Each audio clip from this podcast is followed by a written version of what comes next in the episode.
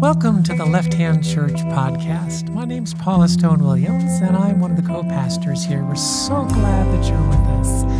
We love having you join us here at Left Hand, and we would love it if you would join us in a financial way as well. You can text any amount to 84321, and we'll receive it. You also can go to our website, lefthandchurch.org, and you can find out there how you can donate.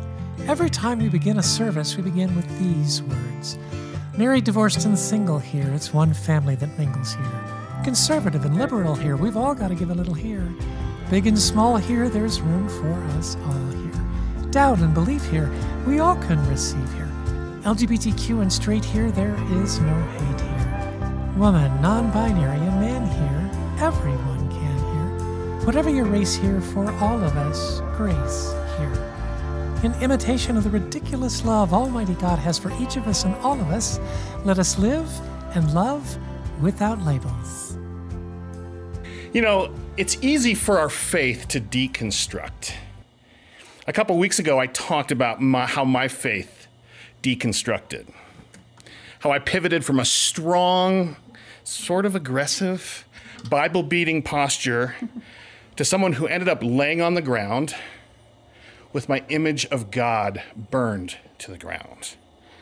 I was someone that couldn't understand how to reconcile what my heart was telling me about the world with the religion that prevented women from serving in any capacity in my church, that exiled LGBTQ members, that supported passages promoting genocide in the Old Testament. I was someone that had gone from an unquestionable religious ideology, which is fundamentalism in a nutshell, to someone of no faith. It's easy for our faith to deconstruct. The reconstruction of our faith is a process. I talked about how I stumbled upon Velvet Elvis by Rob Bell, and I learned that the stream of my faith is broader than I had thought. And then I started reading other authors and theologians, and about 20 years ago, I stumbled upon a book by Brian McLaren called A New Kind of Christian. And I read that book and I loved that book. And it was really important for me on my path towards reconstruction.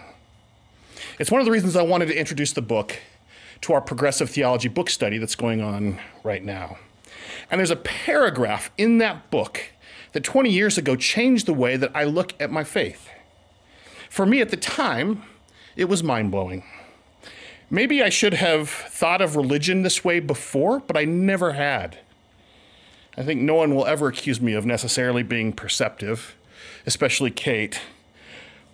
But I needed to have read this in my path toward reconstruction. The background of the passage is that there's a professor talking to students, and the professor tells the students if they went back in time to the 15th century and a medieval worldview, well, that no one would believe that they could be Christians. He said, if you told them that you didn't believe in the Pope, and you didn't accept that kings ruled by divine right, and you didn't believe that God created a universe consisting of concentric spheres of ascending perfection, and if you let it slip that maybe you agreed with Copernicus that the earth rotated around the sun, well, you would have surely been tried as a heretic and burned at the stake.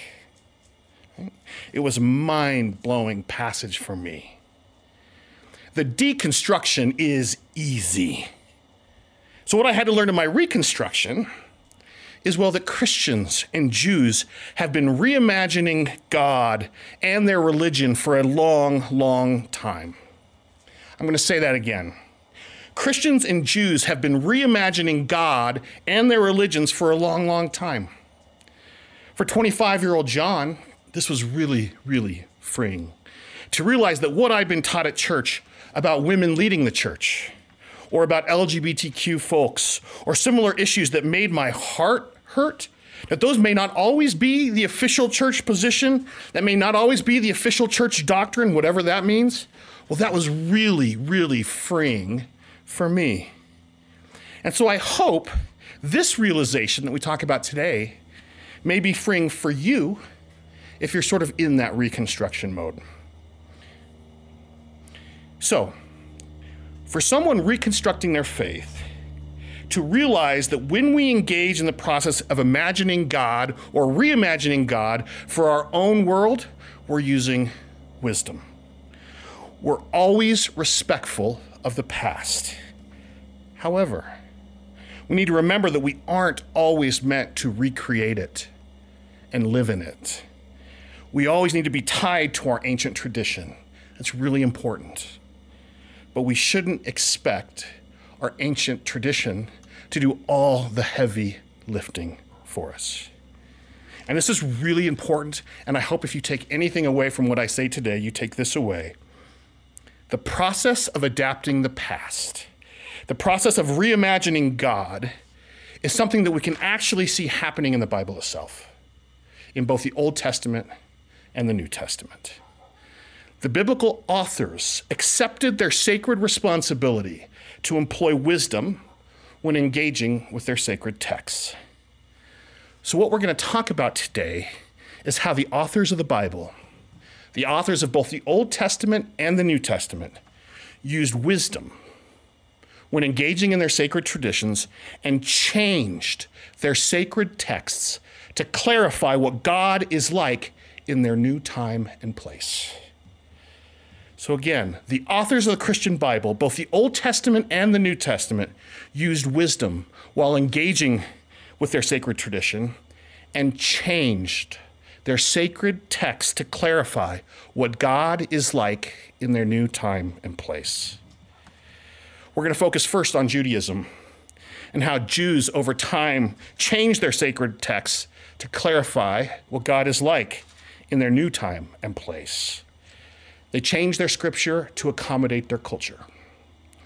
Then we're going to look at how Christians have done the same thing with the Bible, how Christian writers have changed the Bible itself to accommodate their culture. So, first, Judaism and how the Hebrew Bible or the Old Testament has been adapted to changing circumstances. We're going to talk about the references to God being one God among many. Paula talked about this a little bit last week in her sermon, but I think it's important to the broader point that our scriptures themselves have been adapted to our changing circumstance. There are a lot of passages in the Old Testament that reference that the heavens are filled with gods, which presupposes and assumes then that other gods exist. That Yahweh, the Hebrew God, is one God among many. Think of Moses hiking up Mount Sinai and telling and God telling Moses the first commandment, you shall have no other gods before me. This is the first commandment. The, com- the commandment isn't, remember, there are no other gods out there. No. It's more, don't grow too attached to those other gods. Now, I know that today we oftentimes interpret gods in that context to mean money or power or something else, right? But most scholars, most historians think that God was being literal when she said that. Or look at Psalms 93 5. Yahweh is a great God and a great king above all gods. Or look at Psalm 82 which portrays God as something like a CEO presiding over a heavenly court of divine beings. Psalm 82 begins with this God presides in the great assembly, God renders judgment among the gods. The same idea exists in Job 1 and Job 2 as well. Now, listen. The biblical authors here are simply, simply speaking of God in ways that reflect their experience in a world where many gods are a given. They are processing their experiences of God through the limits of their world, through the limits of their world view. And one of the great and most puzzling features of Judaism is how the transition from a God among many to monotheism happens. We see the idea of one God among many in the Old Testament. And by the time we get to the New Testament, it's like poof, we're in a new world of monotheism. But we do see some movement toward a single God in some of the later written books of the Old Testament and some of the books that scholars think were written later in time. Isaiah 44 6 says, This is what the Lord says I am the first and I am the last. Apart from me, there is no God. Jeremiah uses similar language. Right? The concept of monotheism has not been universally adopted. But we can see in later books of the Old Testament more and more references to God being the only God, as opposed to God being the first among many. Now, we're not yet in the full blown world of monotheism, but we're sort of getting there. Now, I want to take a 30 second history break. I promise I won't go any longer than that, so please try to stay with me. King David reigned about a thousand years before Jesus, a thousand BC. And we use round number dates because they're easier to remember. A little after the reign of King David, again about 1000 BC, Israel split in half. The northern kingdom of Israel and the southern kingdom of Judah. And the northern kingdom of Israel falls to the Assyrians about 700 BC. But the southern kingdom, the southern kingdom of Judah, continues. And it continues until it's conquered by the Babylonians in about 500 BC, 500 years before Jesus. And many Jews were forced to move and to live in exile in Babylon. And this period of exile is critically important to understanding the Jewish story. It's critically important to understanding the Jewish story. Jews were living in a foreign land without their king seeing the capital of Jerusalem sacked, seeing the temple razed to the ground, and this forever impacted the Jewish nation. Again, exile is critically important to understanding the Jewish story. The people in Babylon asked, Has God turned God's back on the Jews? Was Yahweh actually the true God? Right? They're difficult questions for people living in a really difficult situation, surrounded by people following a different religion and different gods, and thinking that maybe, perhaps, their God had abandoned them. So, what did they do? They adapted. They compiled a book that evaluated the past and gave them a vision for the future. This book was an assembly of other books, some of which had been floating around in one form or another but it was the Hebrew Bible or the Old Testament. Right? It was the creation of an officially sanctioned book that people could look to, people could appeal to, a book designed to galvanize and bring together strangers in a strange land, to quote the Robert Heinlein book. Right? The Bible, as we know, wasn't always part of the life of ancient Israel. It was created and became part of their life, though, when the need arose with the effective removal of God's presence from the people that were then in exile. So, ironically, the thing that threatened ancient Israel's existence, the exile, is the thing that led to the creation of a sacred book that actually ensured Israel's survival. Jews would become the people of the book and that book helped them carry forward a tradition much further than I would guess most Jews would have imagined 2,500 years ago. And it hasn't hurt Christianity either. Okay, end of history lesson. I promise. But it does demonstrate one of the overriding points of today's message that even the creation of the Hebrew Bible is an adaptation is necessary to clarify what God is like in their new time and their new place. Okay, let's shift for just a second. Once the Hebrew Bible is put into writing, there are new issues that come up, like the need to be translated into other languages, such as Greek. Now, the Greeks were really, really sophisticated. We've talked in the past about how Greece was the intellectual capital of the ancient world and they had brilliant translators. And these translators discovered some issues that maybe flew under the radar a little bit previously with the Old Testament. At a minimum, It's important to know that translations are a great place for religious groups to introduce sort of course correctives, to change some things that might be embarrassing if they don't get fixed. Here's an example Genesis 2 2 in Hebrew says, God finished the work of creation on the seventh day. Now, this might suggest that God actually worked in the morning of the seventh day and then took the afternoon off. But that would imply that God broke on page one God's own commandment not to do work on the Sabbath. So the Greek translator stepped in and they made a small change. God finished God's work on the sixth day. Now, God doesn't contradict herself. Problem solved. Or Exodus 24:10 in Hebrew says rather casually that Moses and a party of more than 70 Israelites actually saw God. Now this is a problem because no one is actually supposed to see God.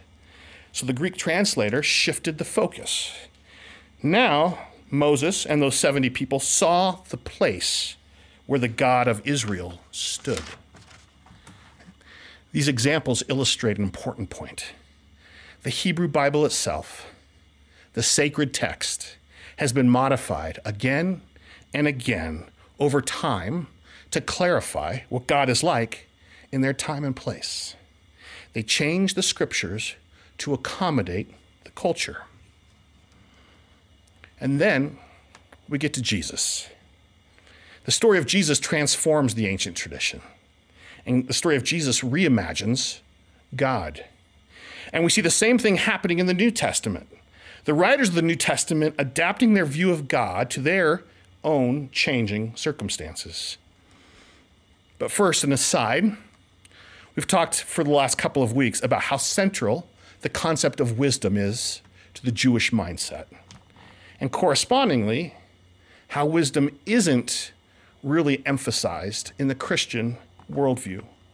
Perhaps one reason for this is thinking that a life of faith as a set of rules with clearly defined and never changing boundaries is easier. It's more comfortable. It's nice to live in a world of black and white. But the Christian faith does not only paint in two colors.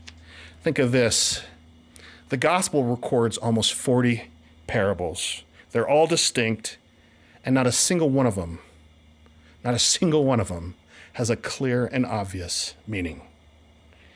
Parables can be obscure, they can be difficult to grasp, there can be multiple meanings, they can be cryptic, they can be ambiguous.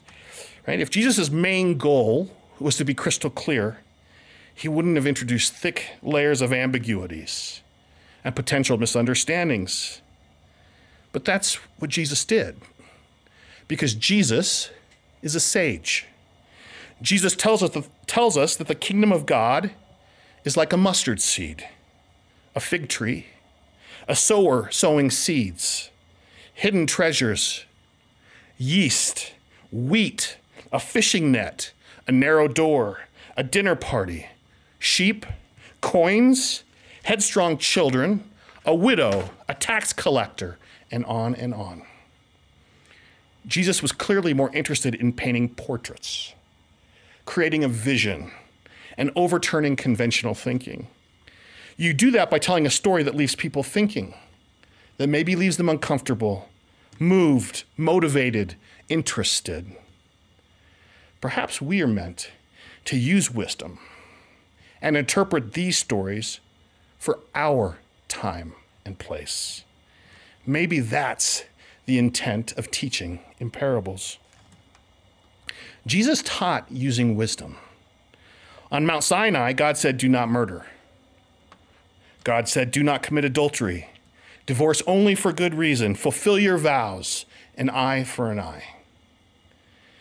Jesus doesn't dismiss these commands, but he does take them to a deeper place he reinterprets the commands. So Jesus says, You have heard that it was said to you, but I say to you something else. Now, murder includes hatred, Adultery includes adulterous thoughts, and one should turn the cheek instead of retaliating. Jesus interprets the ancient law for a new day. This is the wisdom process that we've been talking about. Okay. Now, how many gospels are there? There's four. Right? There's Matthew, there's Mark, there's Luke, there's John. It's important to know that each of the gospel writers adapted their own gospel as they saw fit right, to address the specific needs of their specific community that they were writing for. They're not simply reporting what happened. Each gospel is its own unique retelling of the life of Jesus, centered on the needs of each writer's community of faith. That's engaging in wisdom, friends. Each gospel is tailored for an individual audience, which means the writers were reading the situation, they were reading the room, and they adapted the story for that purpose. According to the reigning theory, Mark was written first, and Mark was used as the basis for Matthew and Luke. And Matthew and Luke adjusted Mark's gospel as they saw fit, either by changing Mark to suit themselves or including scenes that Mark didn't include. The gospel writers were adapting and shaping the relatively recent history of Jesus of Nazareth, even freely editing the work of others in order to present Jesus meaningfully to their own communities of faith. For example, Matthew's gospel has by far the most citations to the Old Testament than any of the other gospels. Matthew takes Mark's gospel and adds a bunch of Old Testament references and citations. Why? Well, Matthew's audience is largely Jewish, meaning Jew- Jewish followers of Jesus who would want to see that Jesus was deeply connected to the Jewish tradition.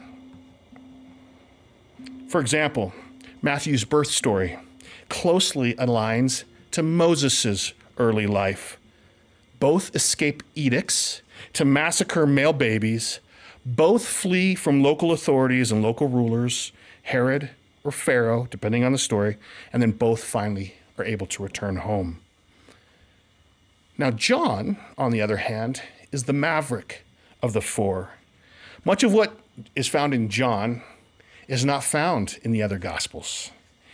Jesus, in, in John, John pits Jesus against the Jews rather than specifically the religious elite, the Pharisees. And that's what the other Gospels did, is they actually usually would pit Jesus against the Pharisees. Wherein, wherein John, Jesus is often pitted against the Jews. Jews in the book of John fail to understand Jesus. They persecute Jesus. They seek to kill Jesus. These passages have come across as anti Semitic, understandably so. And history, historically, they've been used to vilify Jews. But I think that charging John with anti Semitism doesn't actually cut it. That term is charged. That term is bound up with a lot of history that was not relevant for John's time. Many scholars actually think John's language gives us a window into the struggles of his own community. John was written when Jewish Gentile division was beginning. John's so called anti Jewish rhetoric was a commentary on his own day and the beginning of the struggle between Jew and Gentile. So, in some ways, John's phrasing was an act of wisdom. He was translating the Jewish or the Jesus story for his own situation.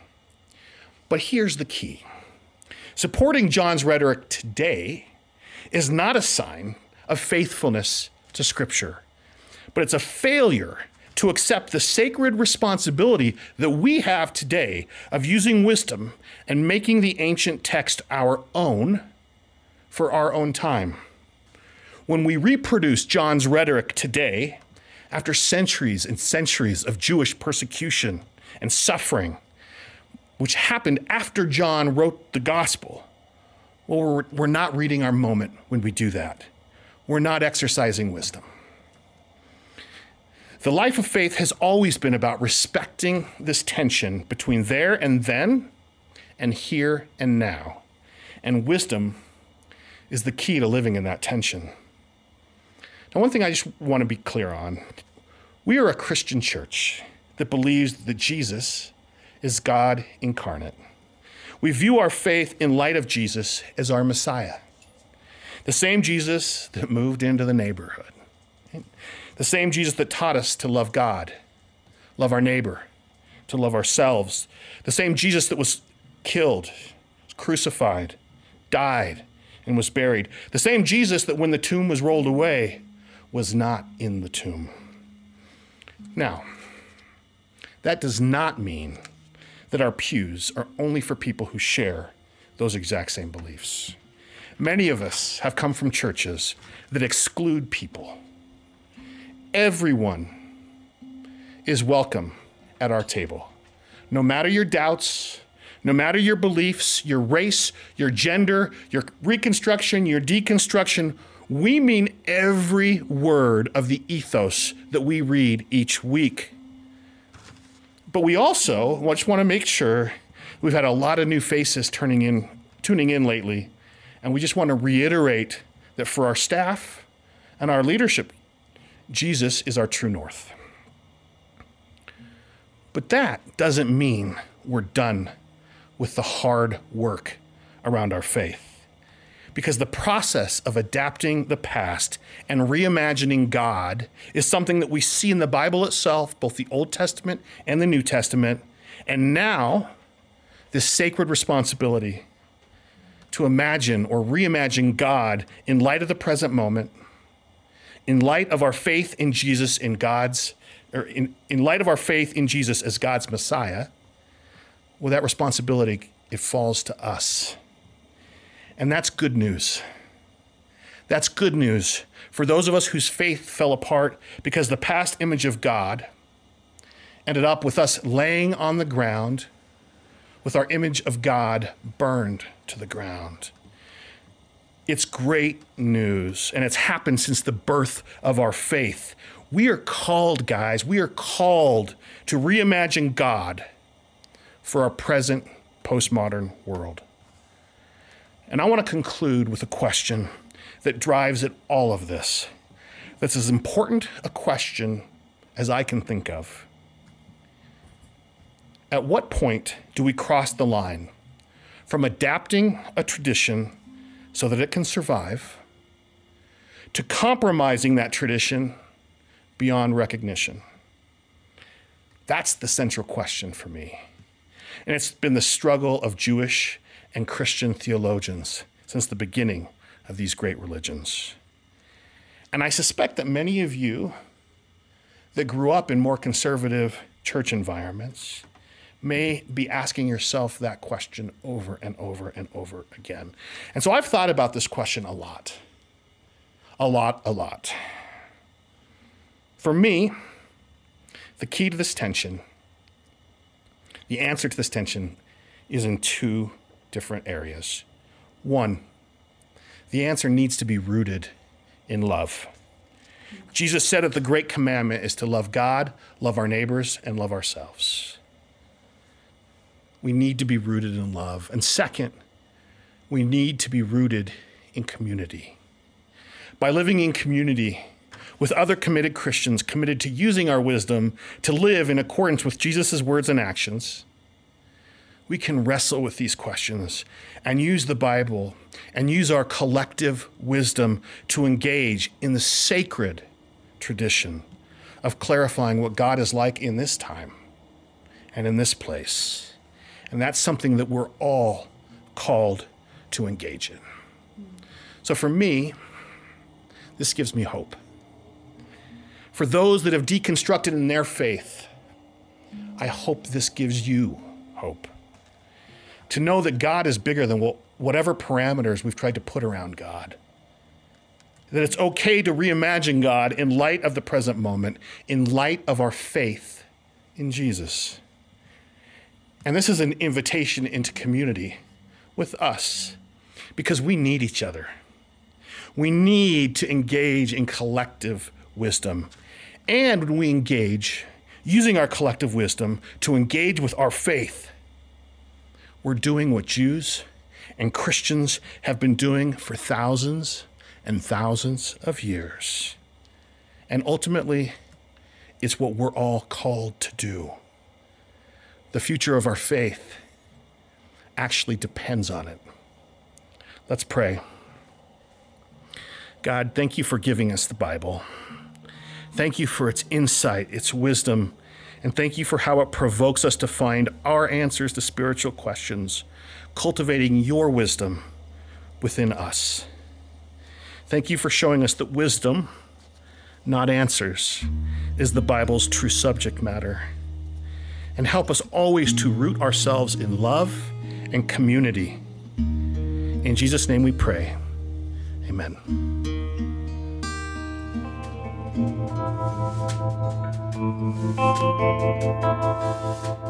This is John Gaddis. I'm one of the co pastors here at Left Hand Church. As you listen to this teaching, we hope it was a reminder that the love of God is bigger, more inclusive, and filled with more grace than any of us can imagine. There is truly room for us all here. If you have any questions about Left Hand Church or this teaching, please email me at john at lefthandchurch.org. You can also tune into our live stream services on our church Facebook page every Sunday at 5 p.m. Mountain for great music and original teachings. Thank you for joining us.